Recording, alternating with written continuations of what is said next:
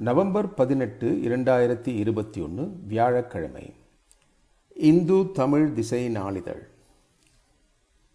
ஆதி வள்ளியப்பன் எழுதிய வெறும் பேச்சுக்கள் பூ உலகை காப்பாற்றுமா? நடுப்பக்க கட்டுரை. கிளாஸ்கோவில் கடந்த வாரம் நிறைவடைந்த பருவநிலை மாற்ற மாநாட்டை சுருக்கமாக எப்படி வர்ணிப்பீர்கள் என்று கேட்டபோது பிளா பிளா பிளா அர்த்தமற்ற வெறும் பேச்சு என்றுதான் கூற வேண்டும் என்று பிரபல பருவநிலை செயற்பாட்டாளர் கிரேட்டா துன்பர்க் கூறியுள்ளார். ஐநா பருவநிலை மாற்றம் பற்றிய பணி திட்ட பேரவையின் யுஎன்எஃப்சிசிசி இருபத்தி ஆறாவது மாநாடு சிஓபி டுவெண்ட்டி சிக்ஸ் ஸ்காட்லாண்டின் கிளாஸ்கோவில் நடைபெற்றது. நூற்றி தொண்ணூற்றி ஏழு நாடுகள் பங்கேற்ற இந்த மாநாடு அக்டோபர் முப்பத்தி ஓராம் தேதி தொடங்கி திட்டமிட்டபடி நவம்பர் பன்னிரண்டு முடிந்திருக்க வேண்டும். ஆனால் பருவநிலை மாற்றத்தை கட்டுப்படுத்துவதற்கு நாடுகளிடையே ஒப்பந்தம் உருவாகாத நிலையில் பேச்சுவார்த்தை ஒரு நாள் நீட்டிக்கப்பட்டது. பிறகு கிளாஸ்கோ பருவநிலை ஒப்பந்தம் கிளாஸ்கோ கிளைமேட் பேக்ட் ஜிசிபி அனைத்து நாடுகளாலும் ஏற்றுக்கொள்ளப்பட்டது. இரண்டாயிரத்தி பதினைந்து பாரிஸ் உடன்படிக்கையில் ஏற்றுக்கொள்ளப்பட்டபடி இரண்டாயிரத்தி முப்பதாம் ஆண்டுக்குள் உலக சராசரி வெப்பநிலையை ஒன்று புள்ளி ஐந்து டிகிரி செல்சியஸ் அதிகரிப்புக்குள் கட்டுப்படுத்துவதற்கு கிளாஸ்கோ ஒப்பந்தம் இலக்கு நிர்ணயித்துள்ளது. அப்படி வெப்பநிலை அதிகரிப்பை ஒன்று புள்ளி ஐந்து டிகிரிக்குள் வைத்திருக்க வேண்டும் என்றால் இரண்டாயிரத்தி முப்பதாம் ஆண்டுக்குள் பசுங்குடில் வாயு வெளியீட்டை நாற்பத்தி ஐந்து சதவிகிதம் கட்டுப்படுத்தியாக வேண்டும். இரண்டாயிரத்தி ஐம்பதாம் ஆண்டுக்குள் பசுங்குடில் வாயு வெளியீட்டை ஒட்டுமொத்தமாக நிறுத்தி பூஜ்ய நிலைக்கு நெட் ஜீரோ எமிஷன்ஸ் கொண்டு வர வேண்டும். ஆனால் உலக நாடுகள் ஆரோக்கியமான அந்த பாதையில் செல்லவில்லை என்பதே நிதர்சனம். கிளைமேட் ஆக்ஷன் டிராக்கர் சிஏடி என்னும் தன்னார்வ தொண்டு நிறுவனம் வெளியிட்டுள்ள சமீபத்திய கணிப்புப்படி பசுங்குடில் வாயு வெளியீட்டை குறைப்பதாக நாடுகள் கொடுத்துள்ள வாக்குறுதிகளின்படி பார்த்தாலும் கூட நூற்றாண்டின் இறுதிக்குள் உலகம் கூடுதலாக இரண்டு புள்ளி நான்கு டிகிரி செல்சியஸ் வெப்பமடைந்துவிடும். இது மிகப்பெரிய பேரழிவுகளை ஏற்படுத்தும் என அறிவியல் ஆய்வுகள் ஏற்கனவே எச்சரித்துள்ளன.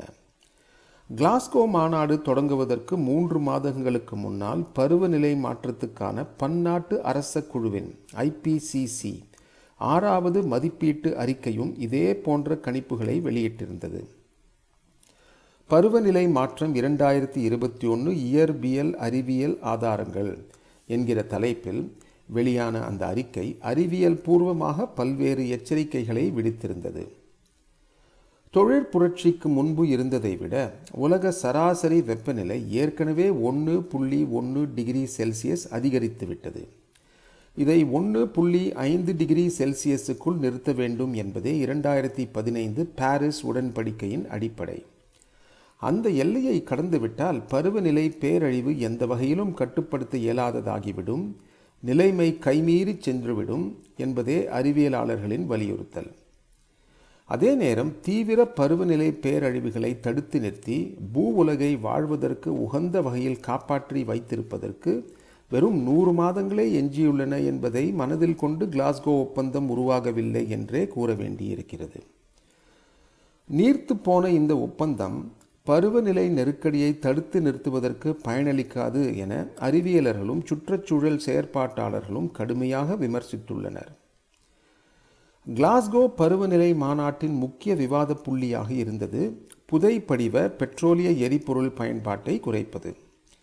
அவற்றுக்கு தரப்படும் மானியத்தை நிறுத்துவது மின்சார தயாரிப்புக்கான நிலக்கரி பயன்பாட்டை நிறுத்துவது ஆகியவையே. முந்தைய பாரிஸ் உடன்படிக்கையில் நிலக்கரி பெட்ரோலிய எரிபொருள் பயன்பாட்டை குறைப்பது பற்றி எதுவும் குறிப்பிடப்பட்டிருக்கவில்லை. அதற்கு பிந்தைய காலத்தில் நமக்கு கிடைத்துள்ள தரவுகளின்படி பருவநிலை மாற்றம் பேராபத்தாக உருவெடுத்துவிட்டது. ஆனால் பெட்ரோலிய எரிபொருட்கள் நிலக்கரி பயன்பாட்டை காலக்கெடு நிர்ணயித்து நிறுத்துவது குறித்து கிளாஸ்கோ மாநாட்டு பரிந்துரைகளை இந்தியா பெரிய அளவில் எதிர்த்தது ஈரான் சீனா தென்னாப்பிரிக்கா ஆகிய நாடுகளும் எதிர்த்தன. கிளாஸ்கோ பருவநிலை ஒப்பந்த வரைவில் நிலக்கரி பெட்ரோலிய எரிபொருள் பயன்பாட்டை படிப்படியாக கைவிட வேண்டும் என்கிற வாசகம் இடம்பெற்றிருந்தது. மத்திய சுற்றுச்சூழல் பருவநிலை அமைச்சர் பூபேந்தர் யாதவ் பரிந்துரையின் பேரில் இந்த வார்த்தை மாற்றப்பட்டது. அதற்கு பதிலாக திட்டவட்டமான எந்த உத்தரவாதமும் வழங்காத படிப்படியாக குறைத்து கொள்வோம் என்கிற வார்த்தை கிளாஸ்கோ இறுதி ஒப்பந்தத்தில் சேர்க்கப்பட்டது. பருவநிலை மாற்றத்தால் பேராபத்தை எதிர்கொண்டிருக்கும் சிறு தீவு நாடுகள் இதனால் பெருத்த ஏமாற்றம் அடைந்தன. காரணம் பசுங்குடில் வாயு வெளியீட்டுக்கு அடிப்படை காரணமாக இருப்பது மின்சார தயாரிப்புக்காக பெருமளவு எரிக்கப்பட்டு வரும் நிலக்கரி. அதை கைவிடவில்லை என்றால் தீவு நாடுகள் விரைவில் மூழ்கும் சாத்தியம் உண்டு. வளரும் நாடான இந்தியா இரண்டாயிரத்தி எழுபதுக்குள் பசுங்குடில் வாயு வெளியீட்டை ஒட்டுமொத்தமாக நிறுத்திவிடும் என இந்த மாநாட்டின் தொடக்க நாட்களில் பிரதமர் நரேந்திர மோடி அறிவித்தார். மோடியின் இந்த அதிரடி அறிவிப்பு உலக நாடுகளை ஆச்சரியப்படுத்தியது. ஆனால் அவரது அமைச்சரவை சகாவான புபேந்திரோ அதற்கு நேர் எதிராக நிலக்கரி பயன்பாட்டை நிறுத்துவதற்கு இதே மாநாட்டில் எதிர்ப்பை தெரிவித்திருக்கிறார். இந்த முரண்பாட்டை தெளிவாக புரிந்து கொள்ள வேண்டும். பசுங்குடில் வாயுக்களை வெளியிடும் நிலக்கரி பெட்ரோலிய எரிபொருட்களை படிப்படியாக கைவிட முடியாது என்கிறார் புபேந்தர். ஆனால் நரேந்திர மோடியோ இரண்டாயிரத்தி எழுபதுக்குள் பசுங்குடில் வாயு வெளியீட்டை பூஜ்ய நிலைக்கு கொண்டு வந்து விடுவோம் என்கிறார். இரண்டில் ஏதாவது ஒன்று மட்டுமே சாத்தியம்.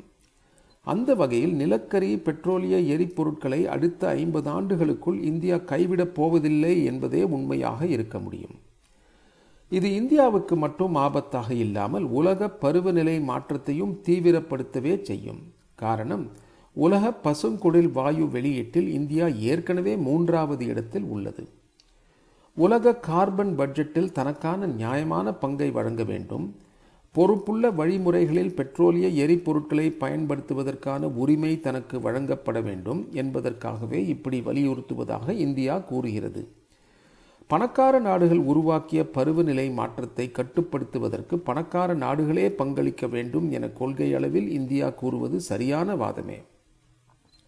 இப்படி உலக மாநாடுகளில் தனக்குரிய நியாயமான பங்குக்காக வாதாடும் இந்தியா உள்நாட்டில் அனைத்து தரப்பு மக்களுக்கும் நியாயமான வகையில் வளர்ச்சியை பங்கிட்டு கொடுத்திருக்கிறதா என்று கேட்டால் நிச்சயமாக இல்லை என்பதே பதில். இந்திய மக்கள் தொகையில் வசதி படைத்த இருபது சதவிகிதம் பேர் எஞ்சியுள்ள மக்கள் தொகையை விட ஏழு மடங்கு அதிக பசுங்குடில் வாயுக்களை வெளியிடுகிறார்கள். இந்த இருபது சதவிகிதத்தில் மேல்தட்டு வர்க்கத்தினரும் நடுத்தட்டு வர்க்கத்தினரும் அடங்குவார்கள்.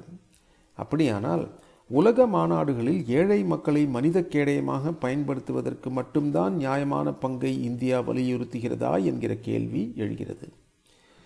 பூவுலகின் மனித குலத்தின் எதிர்காலத்தை கணக்கில் கொண்டிருந்தால் இந்தியாவும் சரி வளர்ந்த நாடுகளும் சரி தெளிவான பார்வையோடும் உறுதியோடும் இந்த மாநாட்டை அணுகியிருப்பார்கள். பருவநிலை மாற்றத்தை கட்டுப்படுத்துவதற்கான நடைமுறை செயல்பாடுகளில் தீவிரமாக இறங்கி முன்வந்திருப்பார்கள். ஆனால் சமீப காலமாக பெருகி வரும் பசுமை கண்துடைப்பு நடவடிக்கைகளில் ஒன்று போல பருவநிலை மாற்ற மாநாடுகளும் மாறி வருவது மனித குலத்தின் எதிர்காலத்துக்கு உதவியாக இருக்காது என்பது மட்டும் நிச்சயம்.